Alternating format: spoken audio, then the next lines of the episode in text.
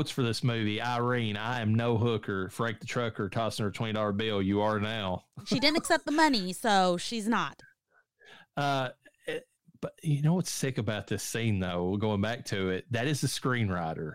Yes. That is a scene that he wrote, and he's tossing it to the actress. He that's almost like a step, you know, stand-in for a life.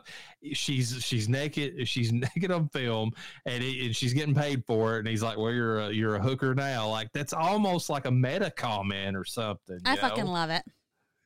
Um, Tom Hanniger trembling. He's here. Harry Warden is here. And Sarah says, uh, Tom, Harry's not here. Axel's like, no, wait, Harry is here, isn't he? And he looks at Tom. Are you there, Harry? You living inside Tom, huh? Are you in there? And then Tom breaking character, giving the Batman. Oh, I'm here. I'm right here. Ugh. And then Pack and then Axel's like, I fucking knew it. You know, like, Dean whole Winchester.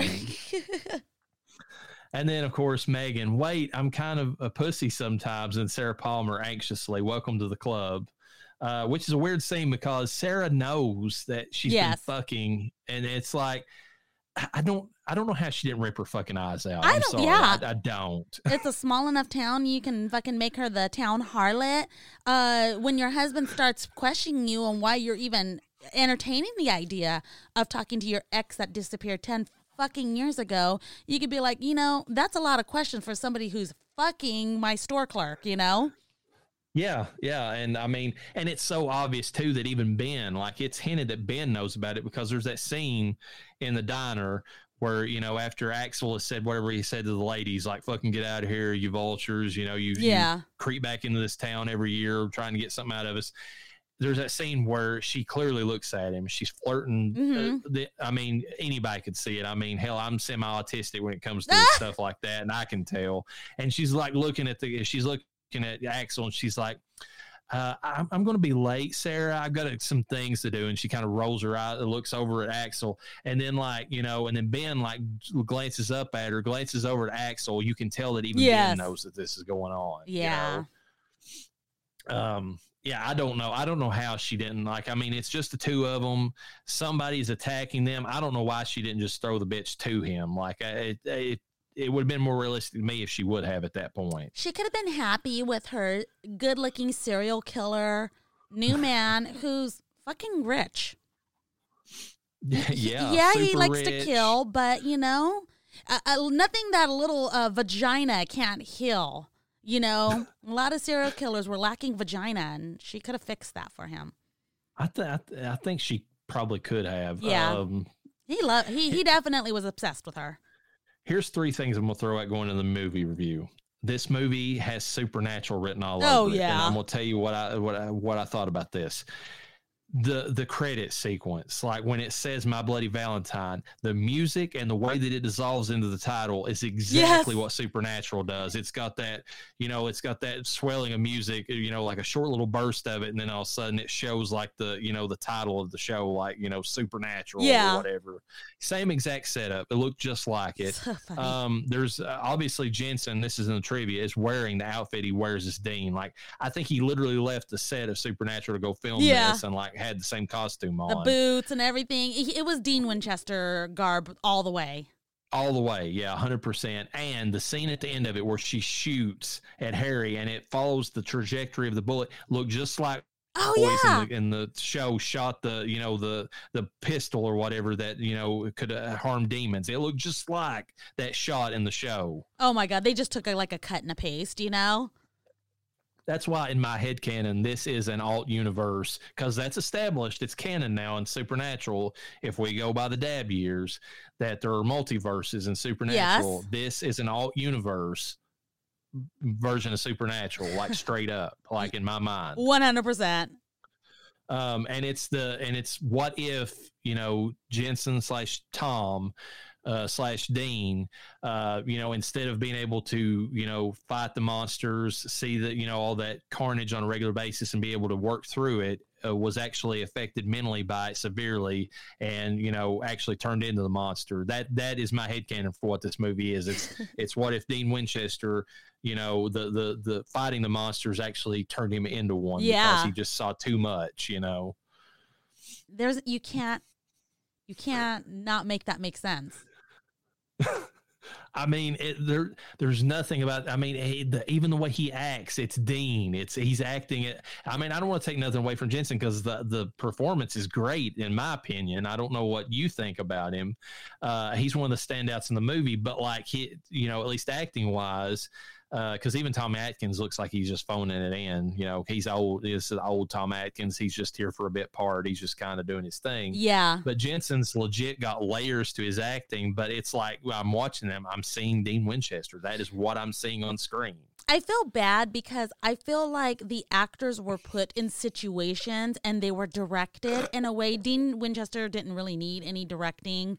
Um, but like Kerr Smith, for instance, um, he was an established actor, but the one thing that stood out to me right at the beginning is when they're talking about the Valentine's Day massacres or whatever, and mm-hmm. he's faced away and she's like and with me i have you know uh sh- sheriff blah blah blah or whatever he was. He was the deputy sheriff palmer yeah, yeah. yeah. And he wasn't even looking and then he does this fucking uh you know uh r&b singer spin towards the camera uh and it's like, well, you know, and he just starts overacting what he's saying.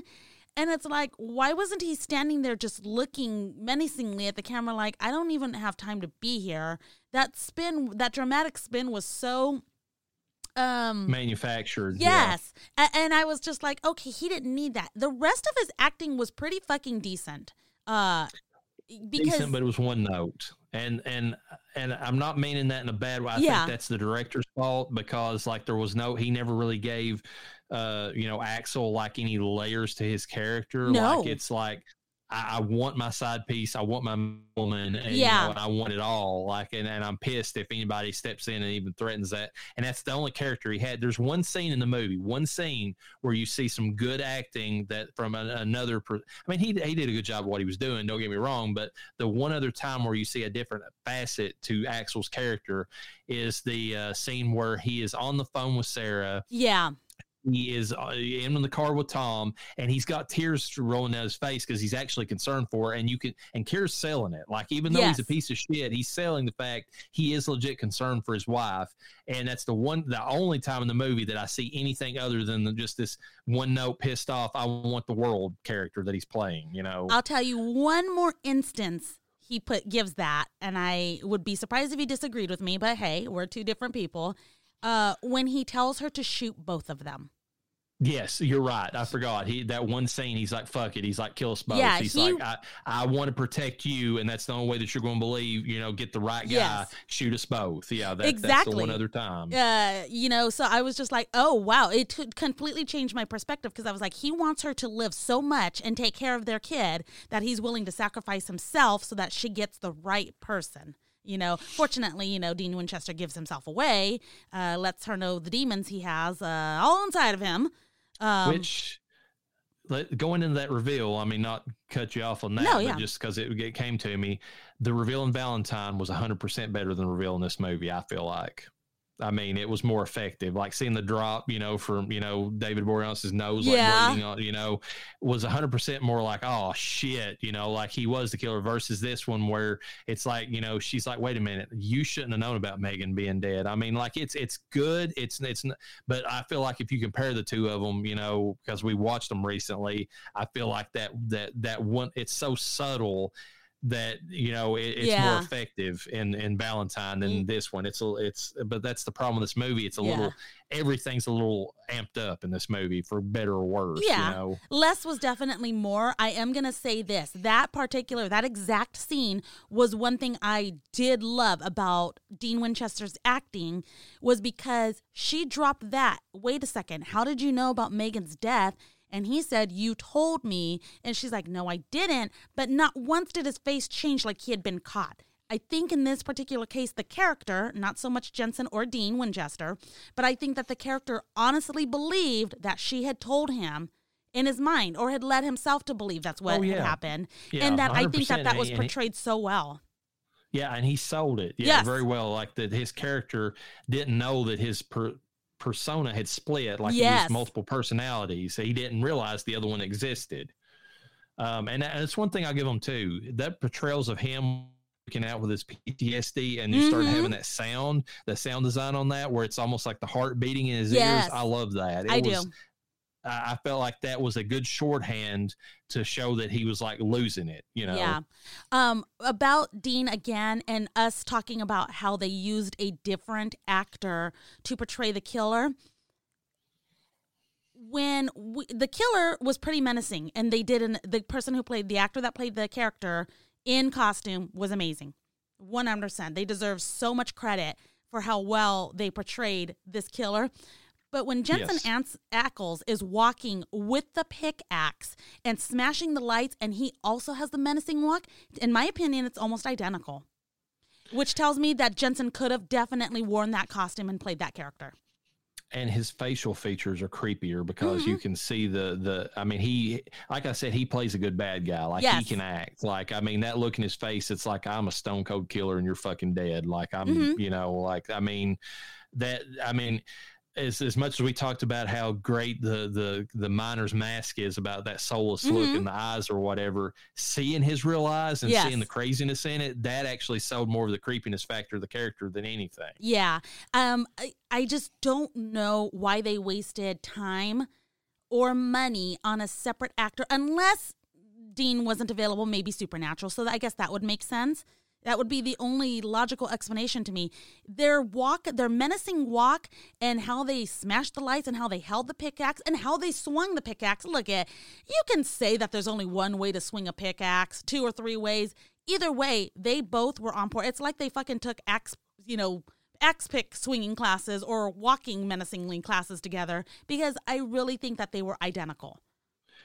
and a hundred percent. And the other thing is too is that whenever he was walking like toward her in that scene, Mm-hmm. like I got the impression that I mean he could have at any point in that movie, uh, you know, carried uh, like that hulking presence. He he Mhm. could have carried that off. I mean, which we know in Supernatural. I mean, the times he's played evil in that, he kind of does the same. He he can play that. Uh, They just didn't utilize him, Yes. and I don't know if that's because the scenes they had were too demanding, or they were afraid that he would get hurt, and he still had to and he was on he was on loan from Supernatural, so they couldn't really subject him to that sort of thing. Yeah. that's the only thing I can think of. Or Kevin Bacon when he decided he was going to fucking do the scene for hours, you know, just fucking picking up the dirt. And maybe they're like, oh you know, God, and then fucking like legit hurt himself because he kept like digging in the real dirt. Like I mean, geez, or Yeah. like Vince Vaughn talking about Freaky, where he legit wanted to jump in front of the fucking cars it was being driven through. You know. so maybe it could have been that. I don't know. Either way, I was pretty upset about that. I was like, but there's so many other things that you can do. I know you want the weight of the pickaxe to look a little bit more real. Uh, there's so yeah, many you want you want a good heft on the swing. You want somebody who looks like they've got some power behind it because there's a few times this movie that it's almost like the killer has a supernatural strength to Yes. him. And I'm not saying that supernatural is a pun. I'm saying like a legit, like, you know, like they, the, almost Jason Voorhees come back from the, you know, you know, the dead, you know, supernatural Yeah. strength because like, I mean, the, the, like I talked about with Selene, I buy that a little bit better in the physics, physics because she's a lighter woman. She probably at most, she probably weighed about 70 pounds. I don't even know if she weighed that much. Yeah. Um, but there's a there's a few of the other scenes in the movie where he goes to kill somebody, and like the way that he attacks them, like it's just so brutal and like Mhm. so much force behind it that it would have took like the strength of two men to get that effect. Like in reality, I have to Like, agree I'm- with you. Yeah, because even like I know you can be a strong ass person, but a pickaxe is fucking heavy. And he's been in a mental institution for seven years, eight years, whatever. And he's just throwing this thing around. So maybe there was a weight difference of some sort, you know? I don't know. The way that both of them, the killer and, and Dean Winchester, the way that they threw it around was a little supernatural. Yeah, it, it was like it was a little too light in their hands, like they could, you know, do. I mean, because there uh, there wasn't the wind up to the swing or whatever that you would expect from Mm-mm. it for one, but then the effects were like also overblown. But that's what I said. It kind of amps things Yeah. up, you know, more than it should in a lot of cases, which is not a bad thing. I mean, I like I said, I enjoy this movie. I mean, you know, it's it's and I enjoy it for a different reason. I like the original. Original's got the grounded, like realistic. You could see that happening feel. This is more like, okay, I'm watching a popcorn flick. Like, you know, let's let's do this. Yeah. Um, but that's one of my problems going into the visuals. The blood like really stands out now. Like you can tell a lot of that was CGI blood. Oh Like, yeah. it's, it, it's it splatters too freely. Uh, it, it it's it doesn't travel the way you would imagine blood would. It's not like thin. It's too thick at times, and you know not thick enough at other times. It's weird. It's like it's it's you can tell it's like a visual effect that's layered on, especially even though I like it, and it's probably and getting ahead of the Death Holler Awards a little bit. My favorite kill is when Tom Atkins gets pickaxe to the jaw and it gets like completely ripped off, which is another kill that I think is a little too strong for a character that's not supernaturally strong. But um, because the because the force is so strong that Tom Atkins actually flies forward like ten feet. I feel like in the movie and falls off the the banister, you know, like for the, or the porch rail, and like if nothing else, he would have just like went forward, you know, like he would have went back a little bit. Like it's too much of a kick. But anyways, eh, the whenever the that the quick little scene where he like rips Tom Atkins' jaws out, and like what follows, it just looks so fake now. Like it just looks. I mean, it, you can tell it wasn't pro- it wasn't done with real prosthetics or anything. Yeah. Um. I don't know. It was also a really It- dark film, so I think that's where the darkness kind of works for. Well, it does work to an extent. Yeah. In that sense, it kind of covers it up, but at the same time, it, it's just it's so quick and so liquidy. Yeah. It, it's got that. It's got that. I mean, it's better, obviously, than what we talked about the House on Haunted Hill, where you have that cheap 1990s PlayStation like look to the CGI. Yeah. it's better than that by a mile, but like it's it's still not. It's the uncanny valley. It's like I can tell it's not blood. You know. no consistency. Yeah. Um, what do you think about the story in this one and how it was related um, throughout the thing? Um, it wasn't as good as the it wasn't as good as as the first one or the original because here we have I mean, I guess with the with the original killer, it kind of was kind of cool. It was like, well, this guy really fucking went out of his walker, you know, when Yeah. when he woke up from the hospital and just started killing people like crazy, blah blah blah. That part of it was cool. Having Dean Winchester be like this jilted child. Uh, Daddy owned the mine and he was being blamed because he didn't, he forgot to close the valves. I, I don't see how that would turn him into a killer. Watching your dad get murdered can definitely have that effect. We've seen Silent Yeah. Night, you know? I mean, you have childhood trauma, and, and it's established in the movie that he is like, uh, I mean, clearly, like if he's not like in his early 20s at that point, he's like a late teen, like, you know, I mean, to be working in the mines, he'd have to be at least 18, I would Yeah. think. I mean, I, I, I think the, the regulations on that. Uh, unless his dad stretched like the rules to allow him to be in there, but anyways, Well, I he'd mean, said he'd been running around those mines since he was a child. Yeah. So I mean, like, well, but I mean, even he looks like he's twenty something Yeah. years old at the beginning of the movie, and then like, I mean, that's probably another problem. Is like, it's not. It's supposed to be ten years later, and he doesn't really like Yeah. look like he's aged ten years. No one like, aged except for Kerr Smith a little bit with the facial hair. Kerr Smith, but I would say Jaime King did because for some reason I don't know how they did this. I will give them credit for this. She had lines around her face, and I'm just like, that looked like I mean, like, damn, what you've had a rough life in the past ten years. Even though she was just, I mean, I guess because all the time she was crying over the fact that you know Axel was cheating on her or whatever. But Maybe, still, yeah. like, Uh, they well, matured and her a lot with her clothing too. Uh, her clothing was very uh, virginal, you know, um, uh, uh, teen. What they had her dressed, it was so dorky, but whatever, it worked. And then they had her dressed like a mom that just fucking had given up. That's true. Uh, I will give them credit on Irene too. I forgot about this. Irene now her body looks still too good for about ten years on, but time her face. I don't know if it's because they pancaked the makeup on, but she looked like a truck stop hooker. like, yeah. 10 years on and like you you watch that beginning scene where they're kids and which is how she would have looked at the time of filming the movie and Yeah. like she's significantly prettier in that first part of the movie Yeah. so they did a good job aging her up they just didn't age up jensen which is weird Oh, like, her you know. face definitely looked as tired as them titties did. So I have never seen such small flaps flap so bad. That's true. I mean, they that, that's the one bad thing. Even though we got full frontal in this movie, uh, there was we had gorgeous knockers in Valentine. Never got to Yes. see them. This movie, we got little bitty ones, and it's just like, okay, I guess that's what we got. You know? And there's no, uh, like, uh, I understand I can't stand the little bitty ones, but when she was running, they were flapping at two different angles. Why? it was over dramatic, and I'm like, that is just maybe you know. But I think there's a lot of guys that get very turned on by that. So whatever. And she was bouncing up and down a lot on top of fucking what's his name. Uh, Yeah, so uh, th- there was the Trucker or whatever it is, or a lot of titty flapping going on, and they were the tiniest little flaps. It was uh, embarrassing. Um, yeah, it, it, it kind of stood out. I'm I'm looking at it and I'm like, and and she agreed that she was the one that came up with the idea to run around uh, naked like that bucket movie. naked. So that, yeah, the rest of her that- body was banging. You know. Yeah, that was her decision to do that. So kudos to her. Yeah. I mean, it, you know, and having the bravery to do that. It's just the fact that um, I just wish, like, I mean, I, I wish we would have got a scene like that in Valentine with some Ah! of those actresses. Yeah, that's true. Uh, anyways, uh, visually, otherwise, though, I feel like, I mean, it was fine, but we've already talked about the lighting. The lighting is off in this movie all the way around. Like, the lighting is too flat and too, too natural, like, or in a bad way looking in the, which means that it looks cheap and like the outdoor, outdoorsy scenes, but then it looks too artificial in the mind. Like, it's, it- Yeah. they didn't get it right either way. You know what I could think about? It's, it just came to me right now. The the universe where Dean Ch- Winchester met Benny. Yeah. Oh, yeah. It looked like It looks purgatory. like yeah, it looked like that. So I don't know. I know it's supposed to be a drab town. I think they were trying to use the lighting to put off emotion, and I'm gonna say that it did partially work. It was very depressing, and that town was like that. It was. There, there's nothing there. These are people that are like, I want to leave this small town, and then there's the small town people that are like, there ain't nothing better for me out there. This is where I, this is where I live. This is where I love. You know? The only benefit I'll give them, and this is a small one because there wasn't a lot of these, is the interior scenes.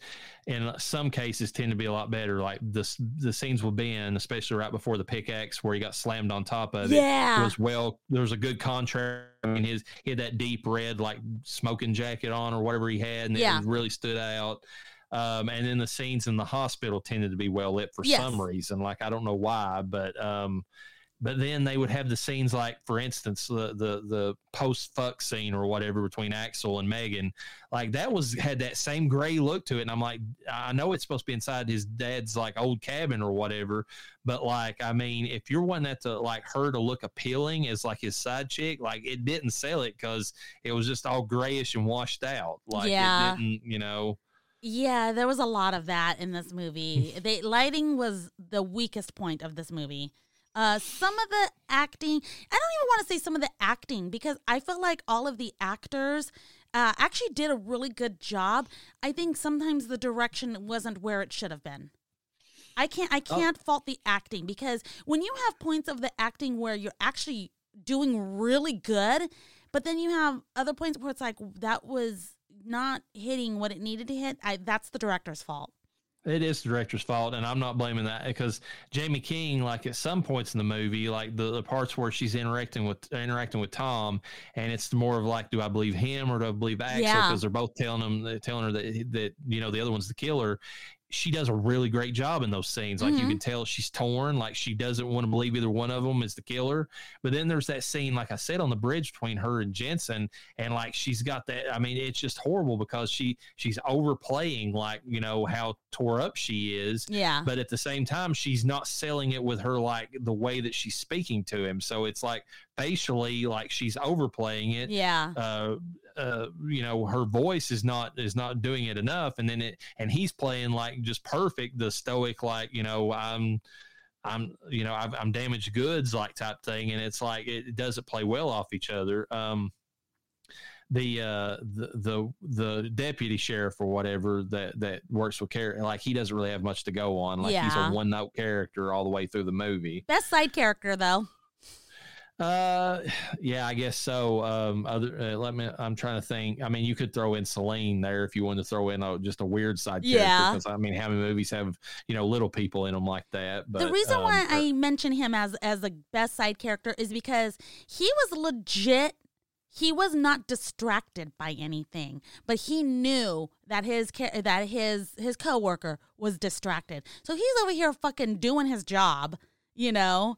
He Uh, was. He was the one that called up, you know, uh, Axel and said, "Listen, I've fucking been researching this while you've been trying to, you're crying over your side chick." And, Yeah. Uh, you know, he uh, Tom's got some fucked up shit in his past. you Yeah, know? and not only that, but the like uh the shame that he uh, emotes, you know, on his fucking coworker or his friend, if you will, because you know they're friends. They, they, they- it's a small town, you know. Yeah. he lets him know, like, dude, you are not doing right, you know.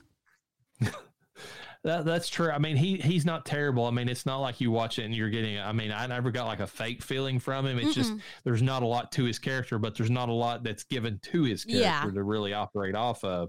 Same thing with Tom Atkins. I mean, Tom Atkins is forceful and like that classic, like get the fuck out of here, police chief, Yeah. you know, type thing. But that's all he is. Like that's that. There's nothing else to him. Even the scene where they reveal that him and his deputy went on like vigilante, you know, justice and took out, you know, the original uh, Harry Warden. Um, there's there's nothing else to that. Like you see no real remorse that you know he did what. There's like a, little bit of the face, like, but that's it. There's nothing else to it. Like, Yeah. I mean, uh, Wild. It's it's really just Jensen's movie as far as like I mean, the, who was given the best acting stuff in the movie. Um, and- he was given what he was given, and uh, he just knew how to act it because he has experience. I think that's what it was more. I mean, because if a if a director is a good director, then eh, there's there's maybe a few bad points, but everybody else Yeah. is doing pretty good. And when there's only one actor who's really doing their job right, that means that they knew what the fuck they were doing and they ignored the director or their lack of ability. And, and I think that's what happened here. This is what comes to mind when I think about Jensen Ackles being put into this movie. I think about the time that I forget what her name is. She's from the Pussycat Dolls, okay? So she's a professional performer of singing and dancing in a kind of a burlesque type setting, but different types of burlesque dancing. It's not just take it's not taking off just clothes or whatever. You're just doing provocative dancing, but it's not it's it's more artistic than that. And then she went on to be go, they performed their own or they made their own musical group and then they had to do hip hop and other types of dancing on music videos. And then they put her on Dancing with the Stars. so they took a already trained professional dancer and put her on a show where you have to become a professional dancer with other professional dancers. You're not trained and she won. And it's like, okay, but you already came in knowing what the you like you understood the assignment. Yeah, you're talking about. I, I just looked it up. Nicole Scherzinger, Yes. who's the lead vocal lady who did the "Don't You" song Yes. or whatever. She's the one everybody remembers from that song. Yes. Yeah. So Yeah. it's just it's just kind of funny. It's like I'm not I'm not downing Dean for that or or Jensen about that. It's just that it's not surprising that he did so well. They put him in another episode of Supernatural. Yeah, it it it it, kind of reminds me of that uh, we talked about the final girl from uh, Friday the Thirteenth Part Five when she got on the film set and she asked the director for her character's motivation. He told her basically to fuck off because all he was worried about was really filming like you know the sex scene between Yeah. uh, Debbie Big Tits uh, Voorhees or whatever, and then you know the other guy, and like she basically had to do her own like you know no she had to direct herself is Yeah. what it amounted to. That's what I feel like happened in this movie. Yeah. anything. I wonder if they thought that like, oh, Big Brother Jensen here is gonna, you know, uh, put off his uh, acting vibes, and they're just gonna be able to pick up on that and be able to, you know, roll with that. I it. guarantee you that I guarantee you they thought that, and this was probably at a point in time where he was still not in his producer director mindset, to where he gave a shit to get anybody else up, you know, to that that speed. Yeah. So like he he didn't actively go out and like let's rework the scene or whatever. You know, I, I feel like he was still just an actor at that point in time. Yeah. Unless he wanted to react Um, one of his own scenes. But at that point, like, what kind of a actor slash asshole would you have to be if you're like, hey, you know, um, Axel, I don't think you you really gave it your all. Uh, let's try this again. You know, they were all too young to start doing shit like that. You know.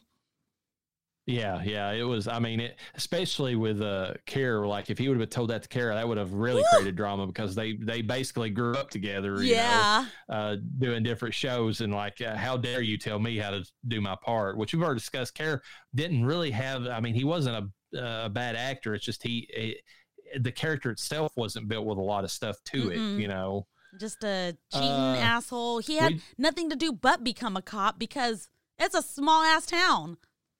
Yeah, it was that or working the mines, and he wasn't about to do that shit. Yeah. So I mean, it was uh music. Uh, we already discussed this. Music in this is not that great. Like i mean it's it's a little too poppy and it's weird pop. Like it doesn't fit the area they're in. Like I I feel like the first movie having that little bit of you know country western stuff fits what you would think Yeah. a mining community would be more likely to listen to um which i know there's supposed to be younger kids in this and that's part of the disconnect. Like we've talked about this. Like this movie all follows like the uh you know the trials and tribulations of these like you know people who you know were teenagers basically whenever harry warden attacked and now that they're grown up it follows them as opposed to like the rest of the community. Like we get no sense from the rest of the town like anything about how they feel about this stuff. It's Uh-uh. it's literally these people and it's the you know the old guard that are you know uh basically dying off that's the only thing you get you don't get anybody else It's just condensed to those that small group. yeah it, it's it's like people say about Star Wars. It's like okay, we've got the the Skywalkers and their whiny bitch ass drama. what about the rest of the universe that's actually affected by this shit? What about them? It's like ah, who cares? More Skywalkers. It's like Yeah. oh fuck, you know. Did we introduce to you this new Skywalker? We adopted her. She adopted Yeah, her us. name's Rey. she she she's cool. She does everything. She can even heal herself. Palpatine powers. Oh God. Uh, anything else you want to say about the movie before we get into trivia? Um, I thought the effects. I, I was not fortunate enough to watch this film in 3D in a theater. I can't say that I've enjoyed a, a, a ton of movies a lot in 3D in the theaters, which is sad. I don't know what my issue is. Um, but going on that, the effects were terrible. It did not like it, it didn't work well at all watching it on a regular screen. And I didn't have that weird fuzzy look to it where, you know, you can kind of tell it's 3D. You could just tell the parts that were meant to be 3D. And there was one yeah, pickaxe throwing pointing scene. right toward the camera. Yeah, there was one pickaxe scene that actually worked really well. That was definitely supposed to be 3D, but obviously didn't come out that way. And I was like, okay, well that was cool, you know. But like for instance, the eye, it looked so cheap. It was so CG. The eye, you know, uh, you could tell it might as well have been a cartoon coming through their eye, uh, like you know Roger Rabbit, you know. Yeah, I agree with you. Or that scene in uh, when we covered Evil Dead, the very first movie. I love that scene because of how cheesy it is now. Because you can actually see it. Because high def high def television Oh, yeah. ruins old movies. I'm just going to throw this Yes. out there. But there is a scene where one of the zombies gets its head smashed in, and the eyeball pops out, and it flies into like Bruce Campbell's mouth or somebody's mouth.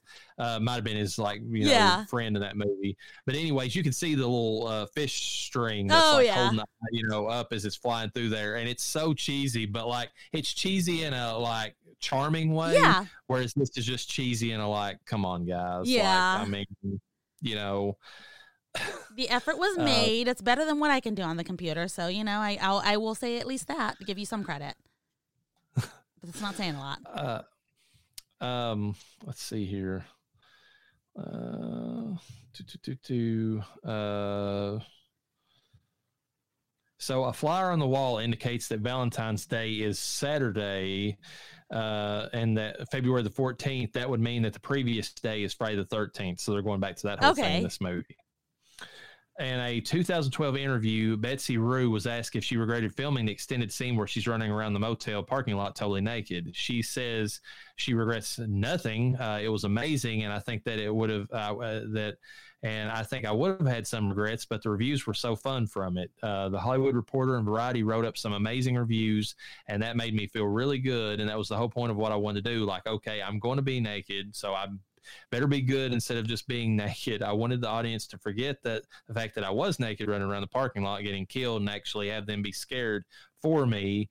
And from the reviews and the feedback that I got, I think I got there. That was my main concern. I didn't want to be this naked chick running around just for because we all know uh, that's what happens in horror movies. Uh, yeah, I was the naked girl, but for my sake, I hope that I brought a little more more to it than just being the screaming naked girl. I I didn't get that from it. I, I didn't get the scared effect, which I mean, I, I don't get frightened by this stuff anyways. We've already talked about this. You know, the, the few horror movies that make me jump or actually get to me, they're 100% in my mind because they, they succeed on a level that they probably shouldn't. But what I got more out of the scene was that she was just, I mean, like her, like she was just determined and she was just to not be the whore and not be the, I mean, she sold that portion of it that Yeah. she didn't want to be considered the, you know, this throwaway piece of shit that she, you know, that the clothes be damned. that Yeah. she was going to chase down the trucker and make sure that she got that, you know, film footage back. She was walking around like Um, she was not naked. Um, it wasn't until she became like uh, an actual victim, meaning like where she was being chased, that she became vulnerable in her in her nakedness. Yes, Because exactly. prior to that, she was didn't really like- notice it. Yeah, she was walking around like she had pants, a sweater on, uh, some protective gear. She was gonna whoop that dude's ass, which was hilarious. um, so the confidence was definitely there, and it's a good thing that she did do it because like people are gonna remember, other than those flappy ass tire titties, people are gonna remember like she, she had a really nice body. Like you know, it's something you can kind of look back on and be like, wow, like I did that, you know, and I'm glad I did because it's scary and you know having experience putting pictures of myself out that I'm like, fuck, this is a little risque, but I'm like, fuck, I did that, you know? And it's like, okay, because I'm not going to always look like that. So I'm Yeah. hoping she can look back on it like that and be like, you know, dang, you know, like I had it going on at that point.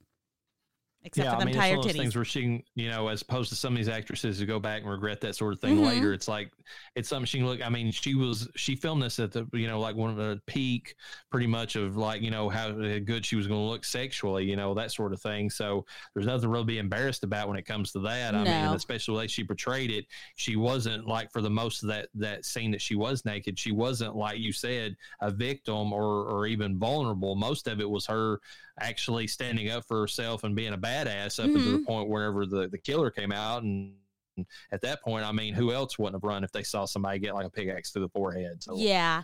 Um, also, um, I do want to say though, what was kind of over the top, the sex scene could have been just as erotic without her seeming like she was faking it like a porn star. Yes, Um, yes. she could have been bouncing on that as hard as she wanted to be, but the excessiveness that was thrown into it, that was the only part that I was like, okay, that's a bit much. And the rolling around, nobody has sex like that. Sorry. I, I feel like that was the screenwriter and Yeah. It's in the trivia, but yeah, I feel like that was the screenwriter being a perv more than it was her necessarily. I mean, Yeah.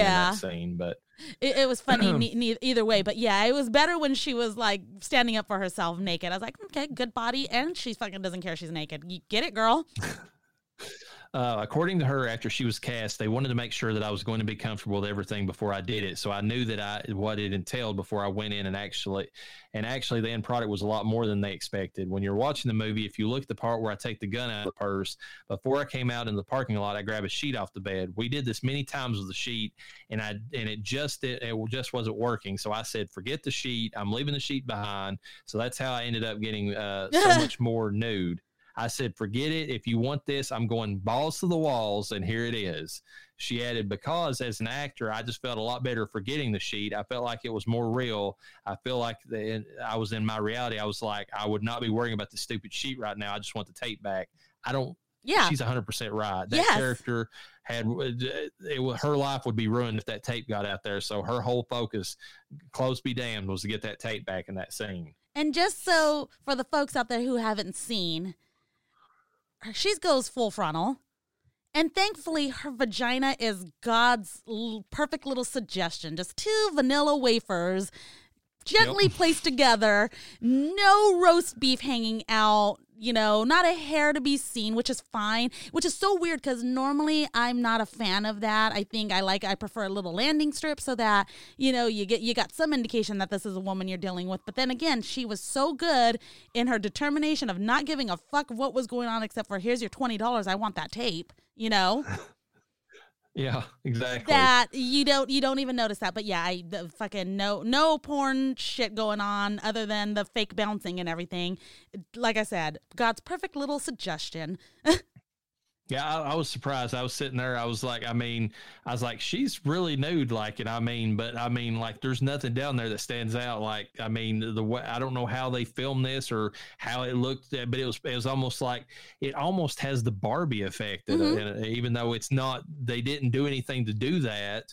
Uh, that there, you know, there's like you said, it's a suggestion. It's yeah. not like you see everything. Well, you know? let's be quite frank too she didn't actually have sex.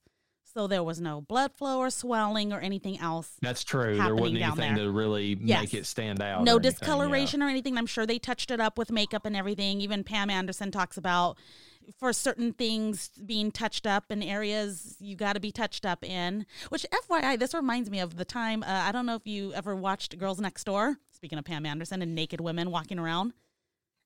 Uh, I watched like a, a I think the first season and maybe part of the second. I forget how old Hugh the one Hefner. that was trying to be the uh, you're talking about the Playboy stuff, yes. right? yeah, the one that tried to be like a hip hop star, the one that was like super stupid, like the. I mean, I know they were all blonde. Yeah, like there, there was the one blonde. I mean, they, and they were dumb in their own ways. Don't get me wrong, but there was the one chick that liked horror movies, and you know, oh I, yeah, kind of sympathize. I love her. her. That's bit. Bridget. Yeah, and then there was the the one that was like his main his main piece. That uh-huh. was the uh-huh. one that's went on now and like Holly or whatever. Yes. Eh, but then there was the one that Kendra. had like the grills in her teeth. Yeah, I couldn't stand. I couldn't stand I, her. I dropped the show. I was like, I can't fucking deal with her. She's yeah. so fucking stupid. Uh, they have a podcast that I've been listening to. Totally, uh, I'm not going to get into that, but just FYI, I enjoy that podcast. It's hilarious. Not Kendra's not in it, but uh, Pam Anderson, speaking of t- makeup touch up on vaginas and God's perfect little suggestion, same body type except for the knockers. Obviously, everyone knows Pam's knockers. She showed up ass naked to one of Hugh Hefner's birthday parties to present him a birthday cake. Walked around the whole birthday party butt ass naked the whole time, and also uh, God's perfect suggestion. She had a very similar body type as this woman, like I said, minus the titties. Yeah, yeah. So it's f- fucking hilarious. Yeah, they'd probably touch that shit up with a little bit of makeup. Yeah, I'm I, well. I'm sure that they probably did in this too. Like, um, you know, any imperfections they they probably you know took care of and all that stuff too. So, anyways, um, the My Bloody Valentine screenwriter Todd Farmer plays the truck driver who has sex with Betsy Rue's character in the motel and then gets chased by her through the parking lot. Many fans have joked that he must have written the scene just so he could spend all that time with her naked. Mm-hmm. Uh, the funny thing about that is, is that uh, Farmer's wife Melanie is thanked in the credits for allowing him to film that scene. Oh my god, he had a tired ass. I don't know who was ti- more tired in this, her fucking titties or his ass. That was so unnecessary. we did not need to see that. I can't tell you which one I didn't want to see in, anymore. Maybe I wanted to see her tired titties more than his tired ass. You know. Yeah, I just I don't know how he didn't end up uh, dead somewhere. I mean, like, I mean, if I would have been his wife, I'd been like, okay, you clearly fucking this, you did that so you could be with her. Like, we're going to fucking have it, problems, you know. Was Nana? I know uh, we saw his butt naked ass, but you know how like actors usually wear those like nude toppers. I've seen porn stars talk about it where they're like, these are what you wear when you're doing a sex scene, or it's uh, costume designers, and they're like the protective things. I wonder if he had that, or was she bouncing on a, you know. Was she bouncing on a uh, stomach? yeah. I don't was know. he wearing a cup or something mm-hmm. while she mm-hmm. was just bouncing? There had been something because I mean she was fully nude, and like I mean you know it, it there would have been contact otherwise. There had been something separating them down there, one way or the yeah. other. Yeah. I mean, Gross. Her vagina's touching him. I would not be okay with it. It would be a hard no for me. Uh, I, I feel I feel worse for her in that situation. Yeah, to be honest, but that's I true. mean, because uh, you know, like I said, he he he came out to the benefit. I mean, he had this woman basically rubbing her. And how many takes would you know? You know how oh, all this yeah. movies, it's like, all right, and then they get done and it seems perfect. And he's like, ah, guys, we got to do this again. Like, I don't feel like there was enough in that scene. He's know? got like so, two hours of footage of just her bouncing around on him. And he probably took that footage home with him, what? just like the character did was or was going to in the movie. Oh my god! Uh, the film was made into a haunted house at Universal's Halloween Horror Nights, as I said. I think the original should be made into one because I think it has some better set pieces. But uh, Jensen Ackles and Supernatural co-star Jared Padalecki both starred in remakes of 1980s horror films in 2009. Ackles in this film, and then Padalecki in the remake of Friday the 13th, which we will be covering in October. Yes, which I Um, did. I did hear about the Padalecki one. I did not know who Jared was at that time, but you heard more about that one than you heard about Jensen in this one. I didn't really even. This one totally went over me. Well, yeah, but it was it was Return of Friday the Thirteenth. People were dying, and they're Yeah. dying for it right now. Like they want Jason to come back, and that that's a whole issue that we've not even discussed. We'll, we'll bring up a little bit more because We I've just keep research. it. I don't willing him alive. Details. Um, they have their the the rights on that are so fucking weird. Like uh, Cunningham owns the rights to the the camp stuff, you know, Camp Crystal Lake and and uh, Camp Blood and all that stuff, and then he he's making supposedly a prequel series or some kind of series like right after the original. It's going to have Adrienne King coming back as Alice for some reason, Oh no! and then and Vic Miller actually owns Jason, so Jason cannot be in the the prequel or the series they're doing. Um, No. it's, go- it's going to be Mama Voorhees coming back. no. um, Yeah, I don't know. Well, I'll I'll research it some more before we actually have that, you know, podcast. But it's fucked up. I don't like I it. mean, um, there was also an episode titled "My Bloody Valentine" on on Supernatural. of course there was. When did that one come out? Do we know? If not, I'll look it up. Uh, you can look it up. I didn't research that, but um, I want to know if it was after or before. When did this one come out? uh, 2009. Uh, Valentine. Hold on. Supernatural. Um, and Jensen does wear the same jacket in Supernatural that he wears in this film, and the same Oh. shoes. It looks like. It was after. Oh, Febu- okay. Uh, it, it well, it aired February eleventh, twenty ten. Oh, so one year removed from when he made it or when this movie came out. I Mhm. gotcha. Okay. Uh, the the film was shot in Pennsylvania because it allowed the production crew to take advantage of the state's tax incentives for filmmaking. A nod to uh, our girl Daphne. Appalachian coal mine uh, that they were filming in. Uh, the same town was featured in the Mothman prophecy that feature because that bridge was featured in that movie. Uh, in the bar scene, Sheriff Burke, who plays Tom Atkins, yells, "Everybody stand down! God damn it!" Yeah. Uh, Atkins would go on to play a similar character in Patrick Lussier's next film, Drive Angry, where he would say the exact line in the exact same way uh, during the later film's roadblock scene. So he had the same character in two different films. Uh, paychecks are good, folks. Whenever you're an aging horror icon, you Yeah. can just show up in a movie and say the same thing all the time. Yeah. I mean, Uh, in 2009, the Aus- go ahead. oh, I said just. I mean, respect to that. You know. Yeah, I mean, if that's uh, they're getting paid, I mean, more power to them. I mean, I feel like that they're that's all conventions are good for is like some of these actors, and I had nothing against them, but I, they're just too pricey anymore. Like a lot of these B actors who you barely were in a film, and, and we love them because we know the movie, but like no, they never really gain prominence. Trying to charge like sixty dollars plus for their autograph, fuck off! Like Yeah. I mean, seriously. Um, in 2009, the Australian Classification Board released its report, which shows the most complained about titles of the year. My Bloody Valentine 2009 was in the top five with a dozen complaints. Most of the complaints were about the film's gory violence, although the film carried the highest rating available to a non pornographic film in Australia. Many people who wrote in wanted the film completely banned. Wow. That's a little excessive.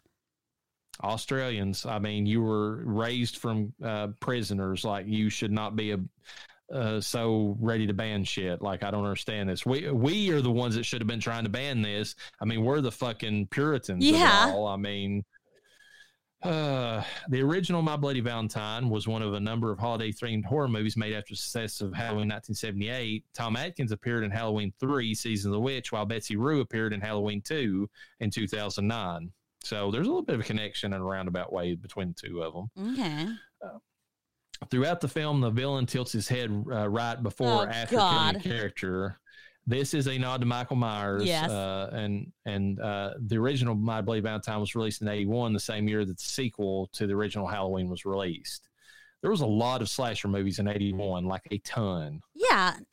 What, but okay, I know Jason Voorhees did a, a head tilt one time, and they said they referenced Michael Myers. I forget which which uh, Friday the Thirteenth that was, but like, it, it was the four, wasn't it?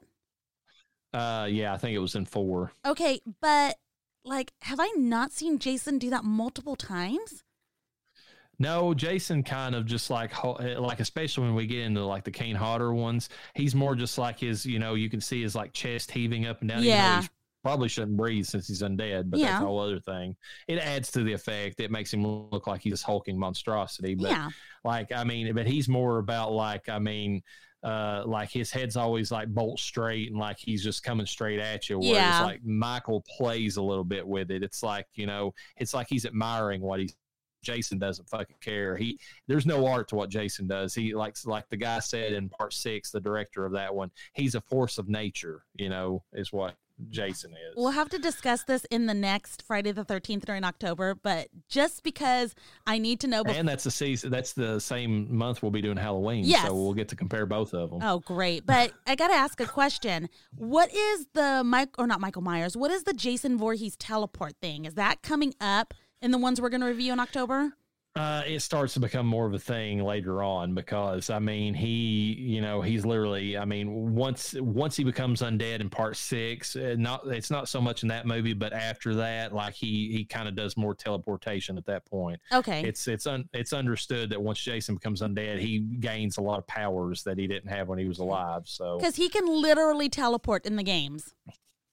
Uh, yeah, well, that's a joke. I mean, in the movies, it's kind of a joke because he doesn't. You don't see him teleport, but Mhm. he has to because he's too slow Yeah. and lumbering to catch up with them. Oh my Uh, God. except, except for the remake, they they give a good reason why he catches up with people in the remake, and that's because he's fucking fast. oh, and you know, like shit. he he is a pot farming like hillbilly that wants to kill everybody who gets around his pot, and he will and he fucking he's working out on a daily basis. So, oh shit.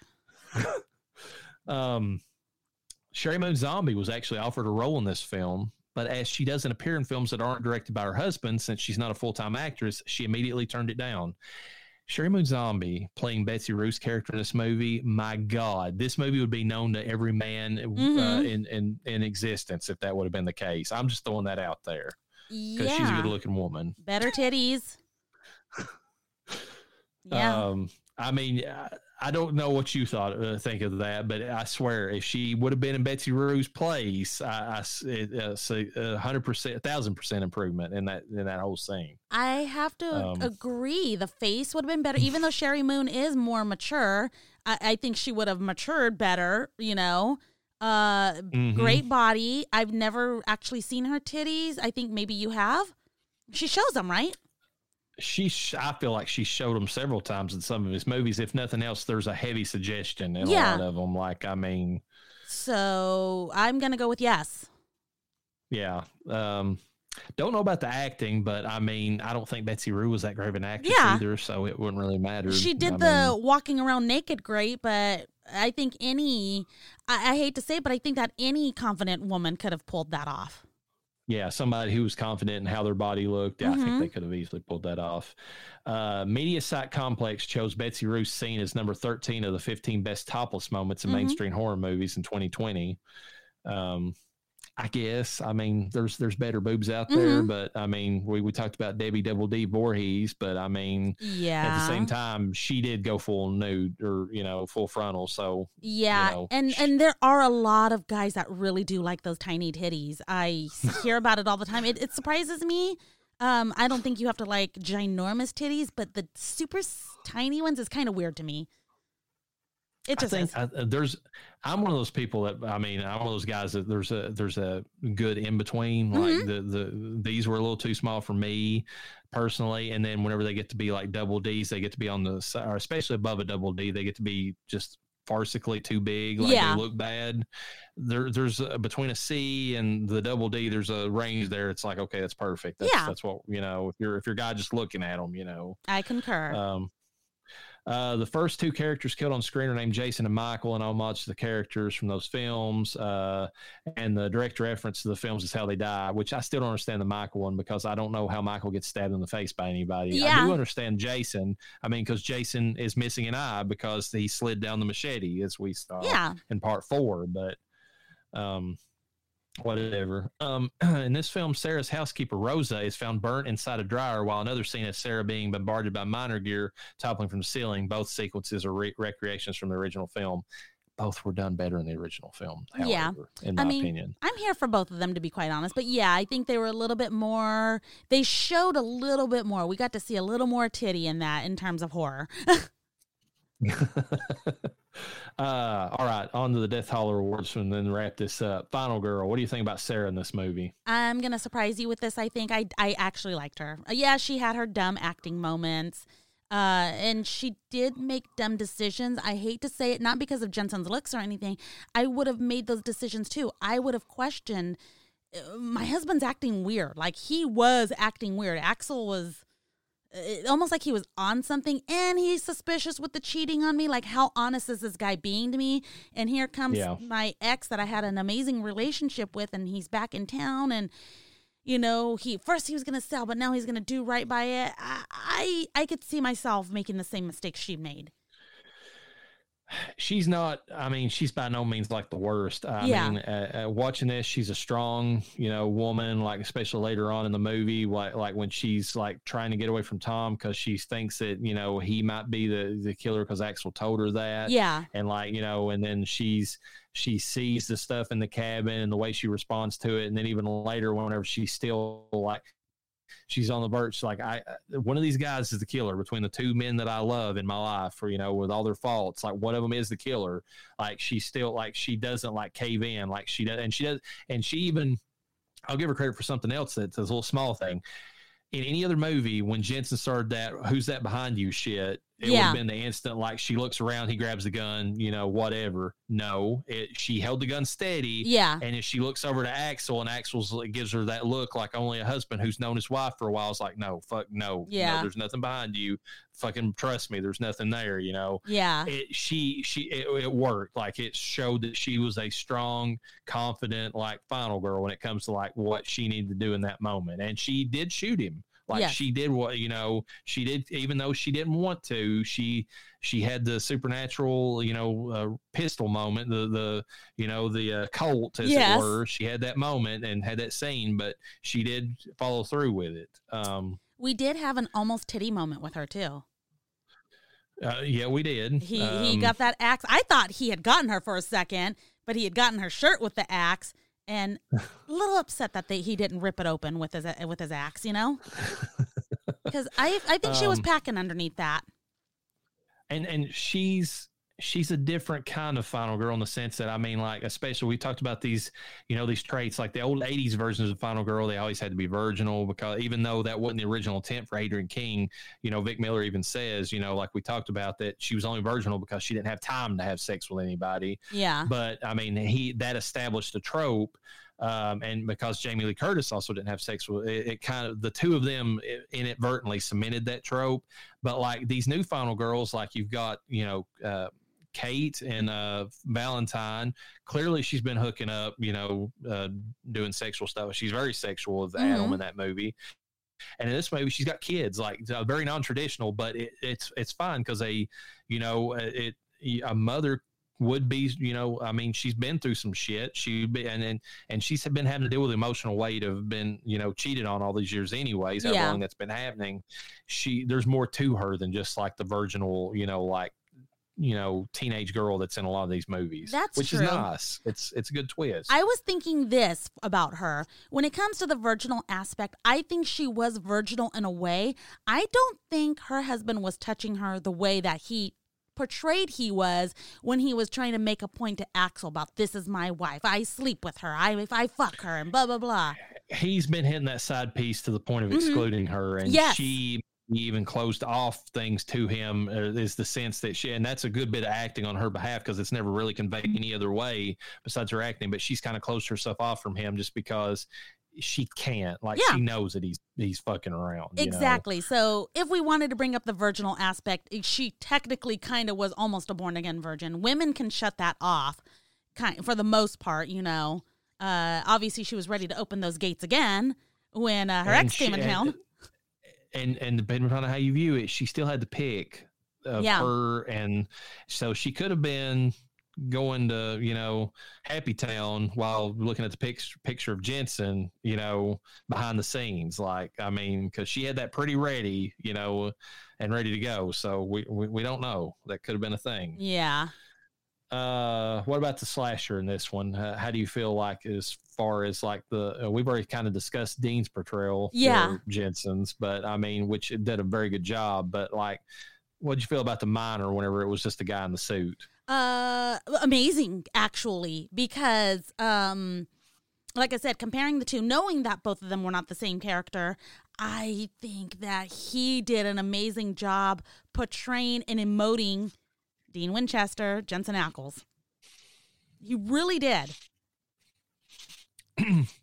I I think I almost got like I mean, like I said, they amped this up, and I agree with you 100 percent on what you said. Uh, but I almost got the vibe that this was like they how Jason went from being in part four when he was like the pinnacle of living Jason Yeah. to you know the one in part six you know when he was undead and had all the this is almost like the difference between Harry Warden in the very first or well or Axel I guess it were it was in the first movie or the original versus this remake it's like the difference between the two of them because you got one that's that's hulking and and and got all the stuff that makes you believe it but from like but you can tell he's a living dude Whereas in this one, like I said again, and it's not like a pun for supernatural, but like he's got he's it's he's amped up. He's got like I mean, it's almost like he's got supernatural strength going on. Um, and and maybe that's because like when Jensen like because they kind of hint at this a little bit when Jensen like becomes the character, Yeah. he has trouble breathing when he's coming back out of it. So it's almost like he's got an extreme adrenaline dump every time that like he becomes this character. Like he's almost like coursing on roids or something. Like while he's like you know hulking out as the miner. Well, I think he's um, Um, he's scared. He's genuinely scared because he's seeing this happen from the perspective of a innocent person, um, which is still half of him, and the rest of it is a killer. And he legitimately think he's crazy enough that he thinks that this killer, which reminds me of that movie I told you about. Oh God, it's that French mo- movie that we need to watch. I forgot the name of it. You said it was a good film though. Um, where sh- it's a. talk- huh, go ahead. are you talking about Haute Tension? Or hot Yes. tension, as it were. Yeah. Where she's I don't want to say it. I don't want to spoil. Anyways, No, no, no.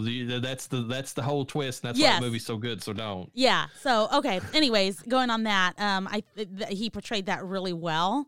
Um so and it, and it gives you empathy. The one thing that I'll say about that, because this scene stands out, I mean, because I, I knew about it when I was watching it, that scene where he's in the cage and he is watching Harry mm-hmm. take on that other miner, and like, you know, and that's one of those things that the one miner that he basically like kicks the pickaxe back, back up into the guy's forehead Yeah. and then like, you know, stabs him nine more times. That's a that's very sim, symbolic when you go back and rewatch it and you know what's going on Mhm. because it Harry or I mean uh, Tom is being locked inside part of his own brain Yes. away and he's watching from a distance as his own body is killing somebody. Exactly. Um, Did you it's, also it's, ver- Oh, go ahead. It's it's just a very creative way, uh, and and it's it's and it's not even something that's blatant. Like I mean, you only pick it up upon like repeated views, but I give the writer credit on that. Like it's a very good visual representation of him being trapped inside of his own mind. even more and this is where i this is when i decided that dean winchester was the killer was when he's crouched in the cage and he gets up and the killer is mirroring his movement Oh yes, And I said- like he, this is him that's him yeah, it, it was a good visual Mhm. uh, tell to the audience. It's like, okay, this guy's the killer. This is what's going on. He's really he he's not. It's not him, but it is. Like, Yeah. I mean, he's not the one actively doing this, but he can't help it. and it could be somebody just being a copycat killer and trying to make dean winchester look guilty which would be a good explanation away of well wait a second what if it's not him? And like oh it could be this. But i at that point i saw that i was like this is this is him because it looks like him it moves like him same height same width. They did a very good job with the casting Yeah, that, that stunt guy is really good. Like he Mhm. really did a good job of mimicking. But I feel like good stunt actors do that. Yeah. Like they they take on the they work so closely with the people that they're the stunt people for that they can actually you know mimic their you know uh, the way they move, the way they talk, the way they carry themselves. That that's one of the things that I love about um, Once Upon a Time in Hollywood. Going back to Quentin Tarantino, and of course feet factor into it several times. Yeah. And in one instance, very creepy way because it's the daughter of his best friend or whatever. But anyways, Uma Thurman's daughter. But um, the whole relationship between um, um, you know, the Brad Pitt and uh, uh, Leonardo DiCaprio. Like, you know, Leonardo's the actor, and you know, Brad Pitt has been his stuntman for so many years. He knows, he knows how Leonardo like just moves, how he operates, and like you can tell they're totally in sync. And I love that because that's how they really are in Hollywood. Like they get to know each other that well that they can mimic each other, and that that's exemplified in this movie. You know. Yeah. Um trying to reiterate on that, but maybe we should keep moving on with the with the Death Holler Awards. Uh, best kill. Uh, to me, I, I originally said the pickaxe through the back of the head, removing the eye, but I the one that I started noticing that I that upon because I watched this twice because my wife wanted to watch it again, and I didn't watch it with her, you know, this time uh, first or whatever. So I went back and rewatched it. I, it is it's got a little bit of cheese to it, but I like that scene where. Uh, the the uh, brandy gets the the shovel through the face because there was one thing that that sells me on it. It's something I've never seen in another movie. Like the face just just doesn't stick like Yeah. to the you know to the thing behind her. It falls down onto the shovel and it scoots forward a little bit, and I'm Yes. like, that's gross, but it seems real. I You liked know. it. It looked cheesy on my end, but I still loved it. I thought that her choking was really cool too. I think it sounded like she had a shovel in her fucking mouth, you know? Yeah, and uh, but it's just it's a little thing, but uh, you, you anytime they ever do that in another movie, it's just the basically the actor keeps their head like stuck against whatever's Yeah. behind them on the wall. But this one, you it, it plops down just a little and it slides just a little. It's Mhm. just enough. It's like, oh god, that you know, Yeah. uh, it was sold it. horrific. Um, my death scene was the one where uh, he pushes homeboy onto the axe with his foot. I was like, yes, that's terrible. That's brutal. That was a brutal Yeah. scene. And the Um, other guy the knew it too. He was with- like, oh shit. Uh, yeah, and it's because like he's even saying it like he's seeing it right. It's like, oh god, like you know, and then Yeah. he gets slammed onto it. Uh, the Tom Atkins will be another one for me, but like I said, it's a if you watch it, there's just a little too much jank with the CGI that it, it kind of over, and the fact that he just goes so far. Eh, you know, like the kick sends him too far back that it, it doesn't look. It, it, it goes too far into the realm of being absurd to, Yeah. to sell it. You know, yeah. uh, best scream. I don't have one. There was no good screaming in this movie, to my opinion. Like Mm-mm. The only one who really screams is Megan a little bit when she's getting like ripped out the window, but like it's kind of a half-hearted scream. It's not that great. I mean, it's not like Sylvia. I mean that that's a scream like Sylvia in the original movie, but not. No, this one kind of stunk when it came to that. Uh, best boobs, got to give it to Irene. Full frontal, like God bless her. Like even if they wasn't the best, she went for it. Yeah, so she did. good on you. uh, how annoying is the Doom Prophet? I, there isn't really one in this movie. I mean, Dean himself is the Doom Prophet. Yeah. I mean, eh, he's the only one telling everybody that that that they're the killers back in town. Yeah. and like no, and they don't believe him. So uh best side character uh i, I went with sheriff burke just because it's tom atkins and, Yeah. you know it's tom atkins but i i can see you saying that the uh the deputy sheriff or whatever he, he Mhm. does his part well for Yeah, he does. And he's a small character, so you know, he's effective. uh dumbest moment is irene standing on that bed frame for protection uh, god i mean really Like, yes. That was hilarious. I know it's just so you can see all those scenes of like the pickaxe coming through the little like you know metal you know uh things on the you know uh groupings or whatever on the bed frame but like it's it's so stupid it's like this is thin metal like you what what are you doing here Yeah. like, at least try to duck and roll underneath him or something She can try throwing it at him, tossing it, at least like some kind of, or maybe like when she throws it at him, maybe give it a little extra kick, throw your body against it so you have some kind of ability to run. I mean, you're going to die, at least die trying, not like, hey, uh, I won't drown in this fucking this thing In full of holes. tub. Yeah. Oh my god. All right. Anything else, or uh, is there anything that you want to say about the any of these movies before we get out here, or any more things you want to say about Jensen Ackles before? Because this is your time. This is the only time I know of that we're going to get to talk about him. We can say what we want to about Jared here in a few months, but this is Jensen's time. No, just that, you know, like I said, I have a, a hard time. Like, okay, I, there is something I want to say about Jensen. When I found out he was the slasher, actually, when I was watching this film, I said, I hope he's the killer because he is such not a good person. I feel like it would fit his persona so well. Like, he would, it would be almost natural to him to be the bad guy, you know? So.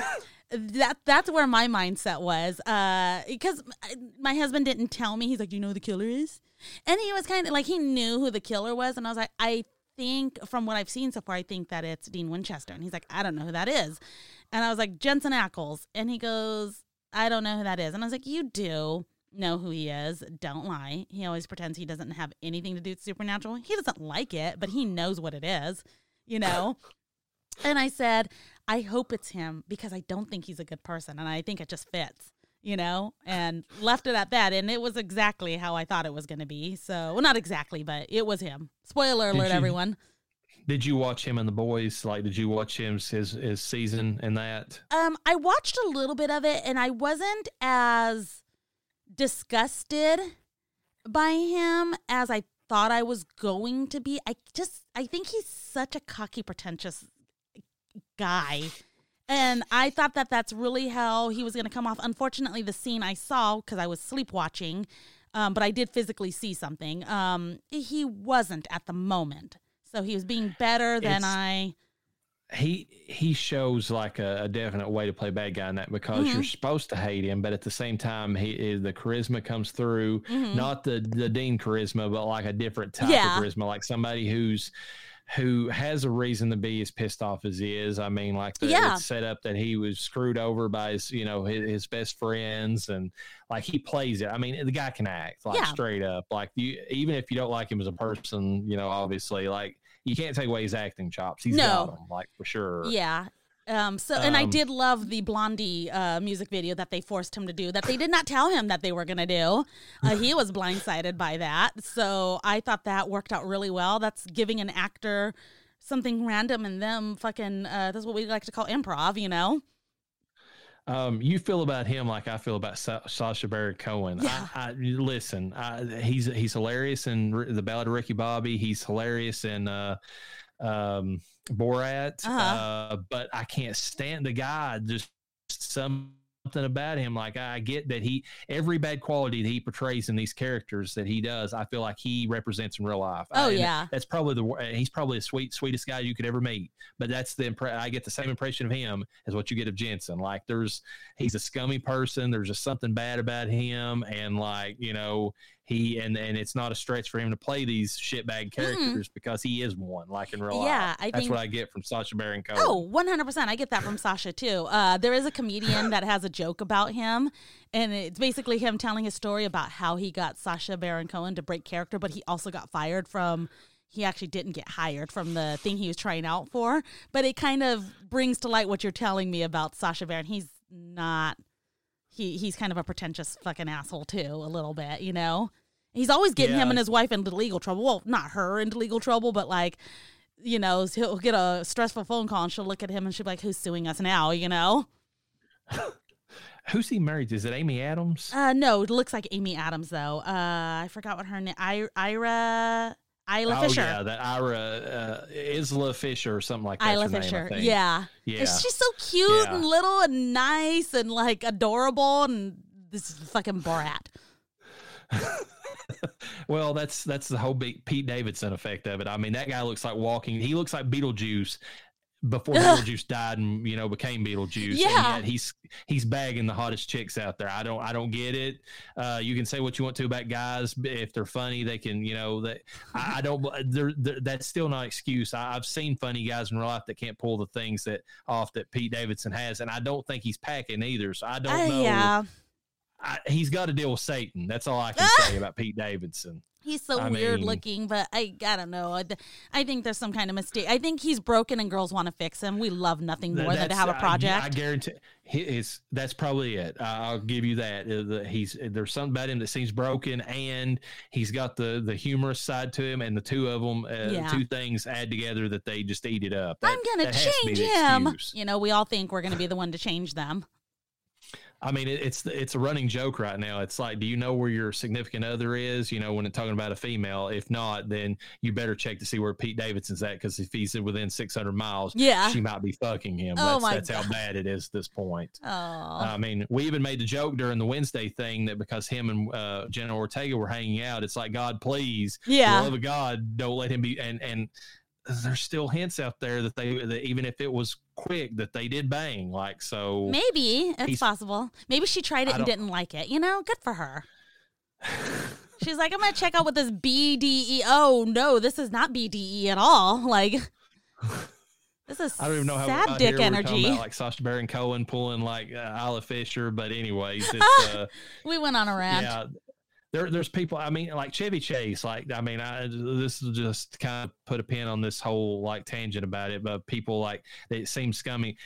Chevy Chase was always one that surprised me because he's the complete opposite. Like every time I saw him as a kid, he seemed like the he seemed like Clark Griswold. Like when Yeah. I grew up, like I, I thought, and then you find out all these stories about him. I mean, he was a uh, him and Bill Murray both. Like Oh yeah. there's stories coming out about Bill Murray, and like I hate it because I I watch these movies. Like Groundhog Day was on the other day, obviously because that time of year, and I, I want to uh, and you want to love Bill Murray oh, because you hear Oh, all these stories about when he meets like his fans out in the you know the wild that he like goes out of his way. But then like there's these stories of him working with other people, and especially what came out between him and Harold Ramis, and like he's the reason that that Harold Ramis died without ever getting a chance to play Egon again was because of Bill, and it's like there are pieces of shit on set, and, and you hate hearing it because it's like you know the whole "don't meet your heroes" thing. Yeah. It, you know? Well, they say that there's three sides to each story, and it's both sides of the people involved and the truth. So I don't know. We'll I- never be at that level I've of Hollywood heard- to know. I've heard so many bad things about Chevy, though. It's I like know. it's so common that you can't really you yeah, you can't give him benefit of the doubt anymore. Like I mean. I started hearing it on when I watched Community because him Yeah. and Dan Harmon had a big falling out. But then, like since then, every person like, uh, and and the worst was him and Bill Murray, and it's Yeah. funny because the, you take two assholes and then Yeah. they interact, and it's Well- like you know, uh, it's like uh, gasoline and fire. It's going to blow up. You know, They have their own Me Too movement where victims are just coming forward to say what happened. Similar It's like, stories. these guys were complete total assholes. And, and and it's funny, and, and it goes on the whole thing of all the people and all the in that group of friends that hung around together. You know, it was Chevy Chase, Martin or Steve Martin, and Martin Short. I would have a hundred percent. Uh, if you would have told me it would have been Steve Martin that was the asshole of that group, I would have believed you straight up now because I always got Oh. the feeling Steve Martin was a pure ass behind the scenes, and and according to everybody, he's the sweetest guy you Yeah. ever meet. It's so funny. Yeah, I wonder. I I question myself sometimes if I am wrong about Jensen Ackles, but like I said, it's very rare that I have such a strong opinion about someone that I can only physically see. Um, and I've never seen him in. Per- well, actually, I have seen him in person. I am. I have.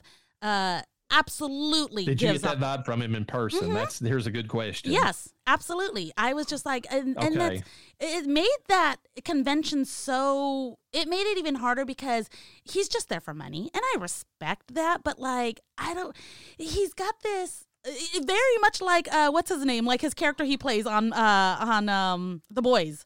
This, this, Oh, Soldier Boy. I'm yeah. so great and uh, I'm so honorable and you know blah blah blah and uh, I just- and then the fake emotion I just I don't know like I said he there's very few people I think maybe I can count 3 or 4 people in my life that have given me this vibe and I was 100% right about it and I was like so having a hard Well, time here- getting myself out of that mindset with him I hate dragging this on, but it is so. I I, mean, I got to get it out now, or whenever we get this out there, uh, you know, podcast wise. So, first of all, how do you and Daphne get along? Considering I know she's absolute simp for. Oh, she loves Ackles. it. Um, you know what? I respect that. I and I completely understand why she loves him. We have like had like not arguments. You know, we argue like friends argue. You know, we've all gotten into arguments and debates on the pages. You know that we're on together. Uh, yes, she absolutely loves him, and she is. I don't think she is here like wants to hear at all what I have to say, and she has her own opinions of why she thinks he's not that way, which I'm kind of glad to hear because I don't like I said, I don't understand where I came fully to this only based off of what I get from him. See, and it, this was from Supernatural. This started with the early days of Supernatural. Maybe in the first few seasons is when I determined I do not like this person, and yeah, then see, I I would have never got that because I feel like he he never really gave off that vibe until maybe the later seasons, if you're going to say that. And, and the only reason I even halfway, have, you know, to your line of thinking on that's just how that weird play out between him and Jared on the, you know, the Winchester stuff because the, neither one of their sides passed the smell test Mm-mm. on that. No, you know. 100%. It- it- it- it's the he seemed like he was giving the corporate answer Jensen was, meaning he was totally fake about everything he was saying. Yeah. And then Jared uh, blew up and then tried to roll it back, and it's like, no, you showed your true true colors. but At Yes. least you were genuine in your response. I'll give you that. You know, even if it it, it made him look terrible as a person, Yeah. he was genuine. with he was genuine responded. and that's where i would be more respectful of jensen ackles now if he's not an asshole and i'm the asshole right now for assuming i feel bad but if he really is what i think he is uh, he'll never show it first off. But if he were to just have his bad moment and blow it off like guys fuck it. I'm a human you know or this is how i feel that's fine. Because i was able to forgive jared for his indiscretions you know?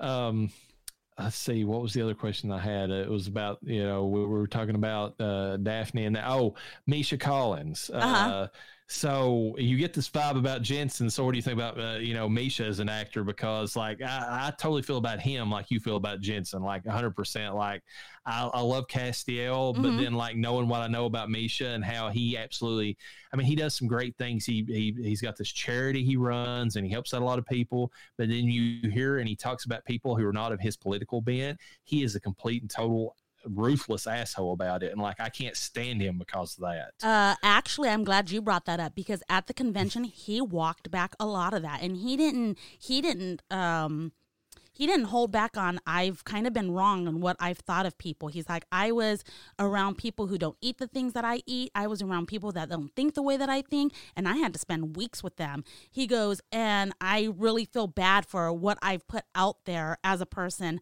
he goes a good person will be a little bit more open-minded and understand that people are allowed to believe what they want to believe or feel the way that they they want to feel.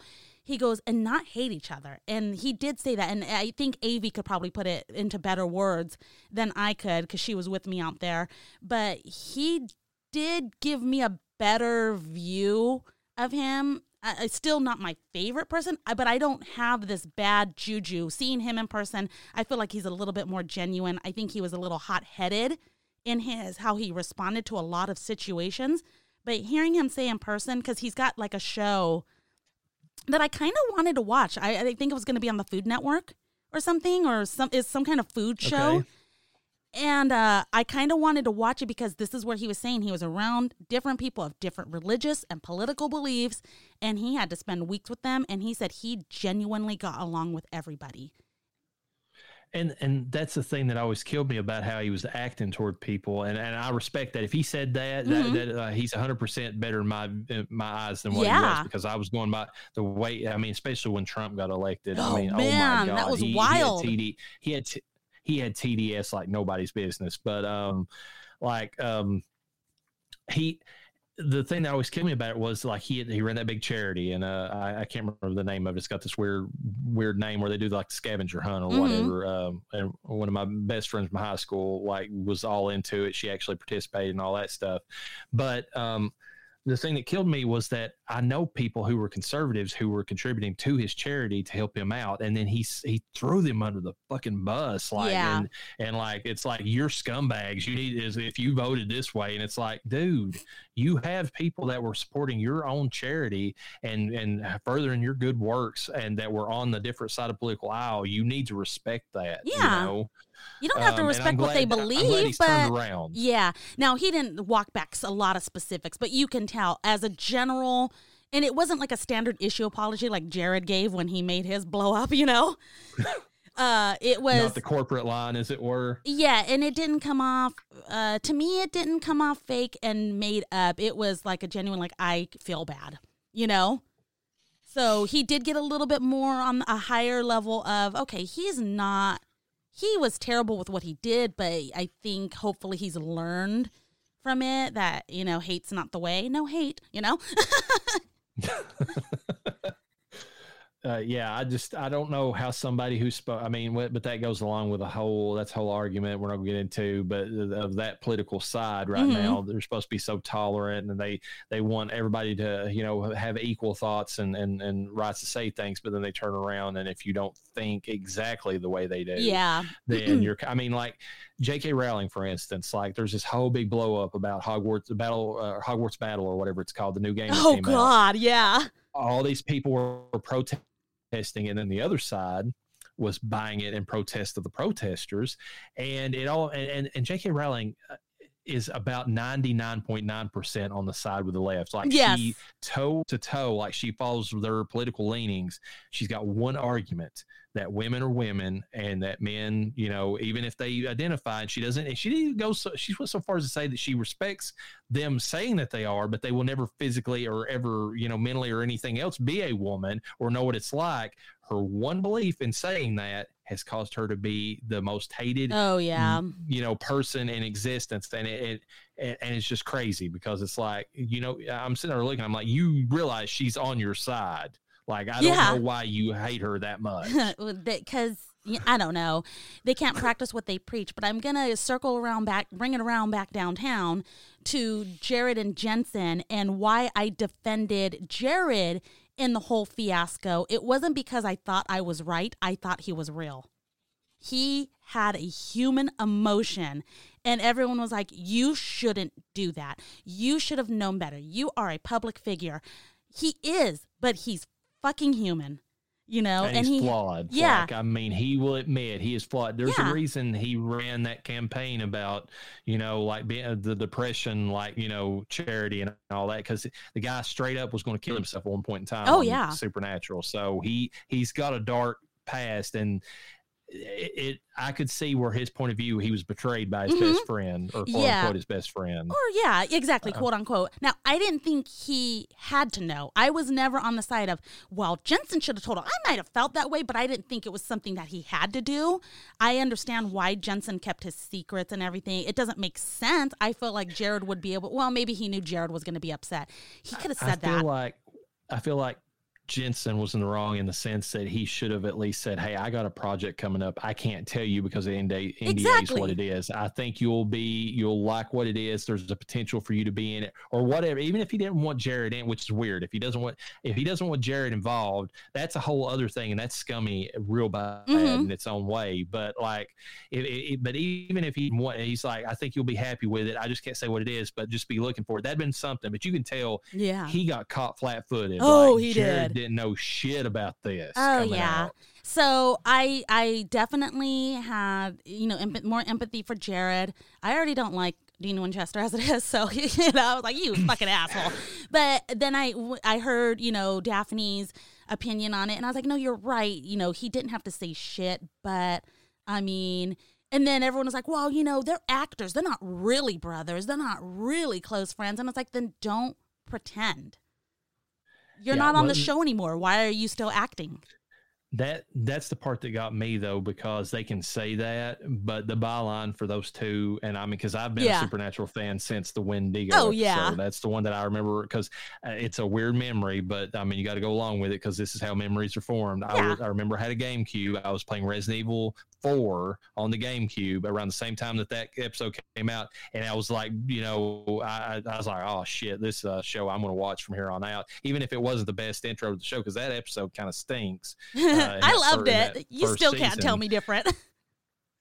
Uh, but I, I, have that distinct memory of like in the time and place whenever I saw that, and like, and every since and and and and, and roundabout way of saying the reason that, that that it kills me about what they've stated there with them not being friends is they've always projected that image that they were best friends outside of the set, and like there was a little crack in the little you know lie that's been told about that like i mean and i, I shouldn't feel betrayed by that but as a longtime fan i, I do feel betrayed by that yeah. because I, you know, the, I get this. I always got the sense that these guys were being genuine with me, and that they really were. And like, and that whole blow up between two of them showed that there's something rotten in Denmark between the two of them. Yeah. Like, you know, I don't know. They were even in each other's weddings, and I know weddings can be staged, but I don't think these guys' weddings were staged. I don't think it's a public. You know, uh, their their wives are for the most part unknown. They're known ish you know, but they weren't anything huge or great they're, prior. Yeah, but they're mostly known for like shows that are on the CW that yeah. are like adjacent to Supernatural or whatever. So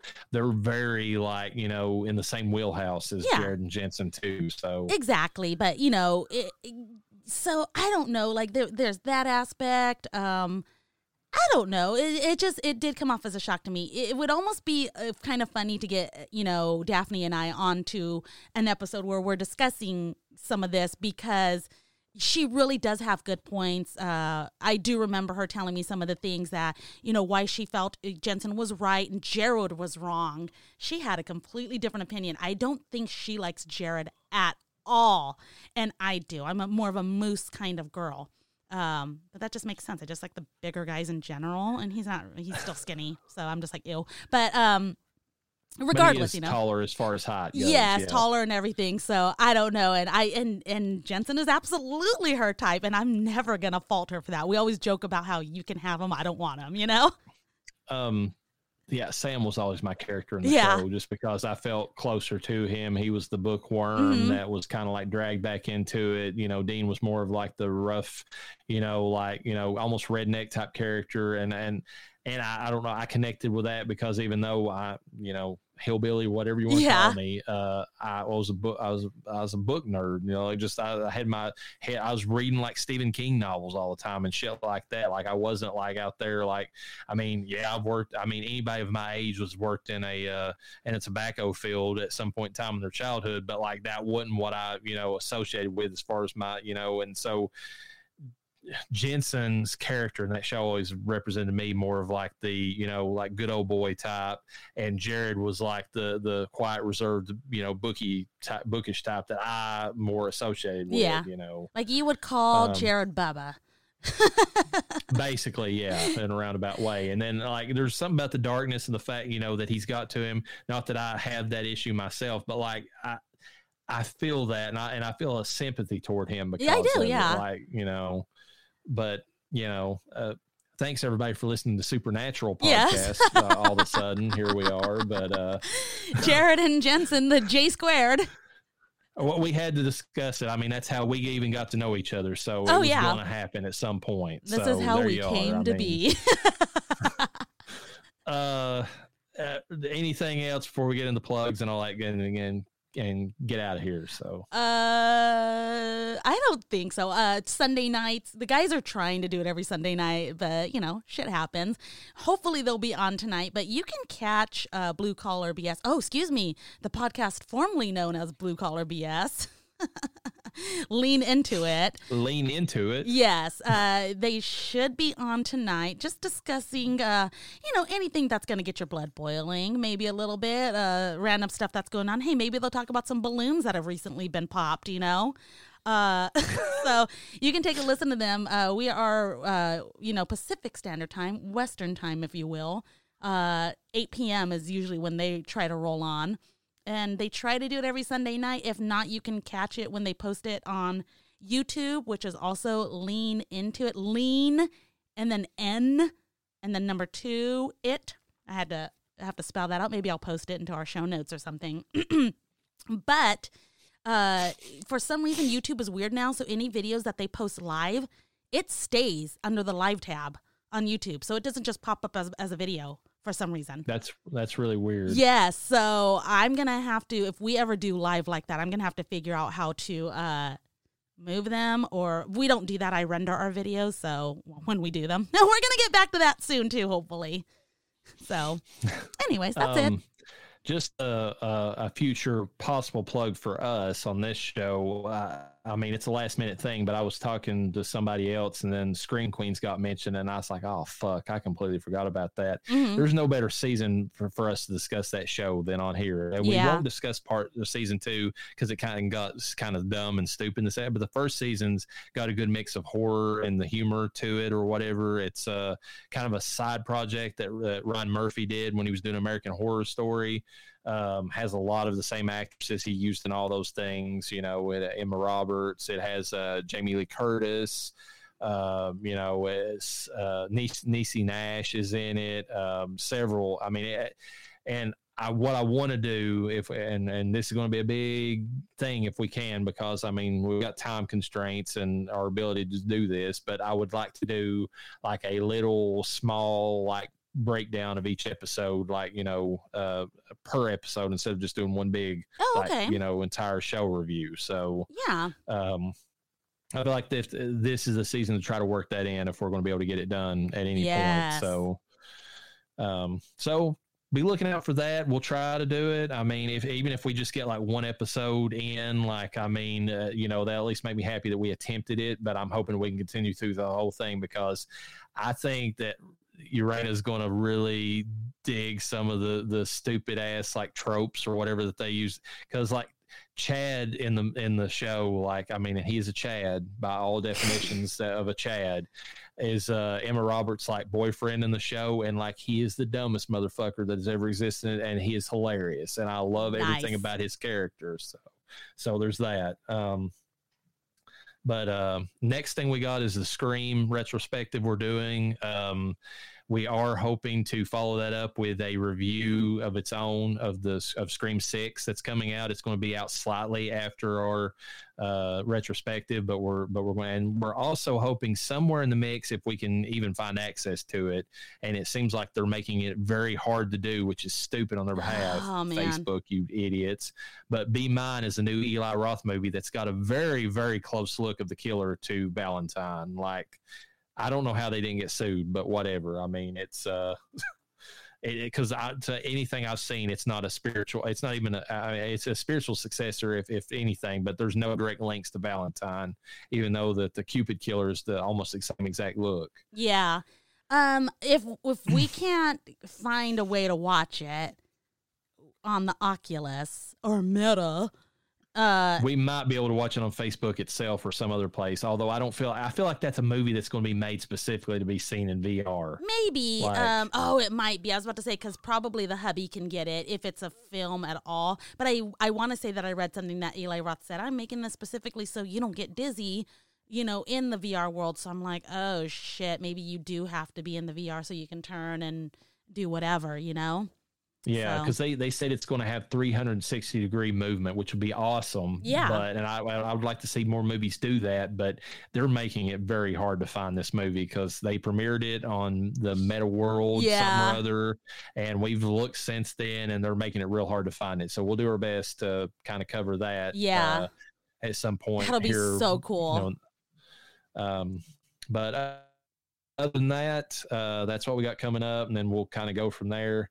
Uh, probably follow up Scream series with uh, as our April Fools is going to be April Fool's Day and the original Scary Movie because, I mean, it, it's a total. I mean, it, it's just a complete Scream you know, parody with a little bit of, you know, I know yeah. what you did last summer thrown in. That's that's what it is. Oh my God. I, I do want to say one thing too is that sometimes I get, you know, um, on Facebook, Messenger or whatever, or even text messages suggesting films that I trust me, we are going to get to those films.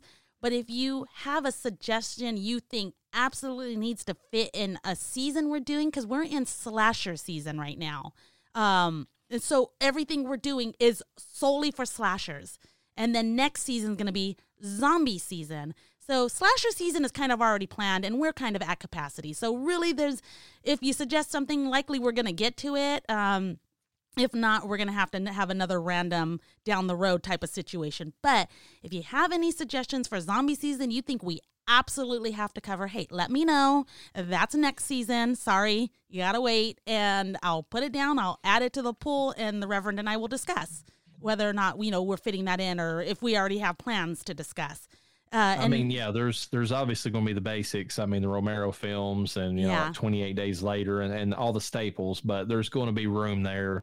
I mean, this season's packed because slashers are one of the yeah. biggest genres. But I mean, like zombie season, there's uh, don't get me wrong, there's enough zombie bad zombie movies to to last us for like three, you know, probably full seasons if we was to go but i mean as far but if there's a good one out there and you know and it's but it's kind of underground like by all means send it in because i mean yeah. I, I love zombie movies so i'd be happy to check it out. we'll do our best. We're definitely open to suggestions as best we can. We would love to hear back from everyone. Uh, we rarely get I mean, we got like Cody for sure. I got my bestie that constantly tells me here and then, well, he more, more or less gives us compliments, and that's great you know. But if there's anything you want us to try out or anything you want us to say, shit, post a fucking meme on our Facebook page or you know uh, anywhere else on our social media. Uh, we like to see that shit. So interact with us. We're here. Yeah, I mean that's that's uh, the whole point of it. I mean to get you know kind of a more inter- of an interaction with the the people that's listening, kind of you know tailor the show to what you want to hear. I mean we got we got a basic format, but I mean it can always be tweaked. Yes. So I mean, and just know if you suggest something we've already done, for shame. Go back and listen. Yeah, there, there's there's back episodes. There sure is. And with that, peace be with you and with your spirit.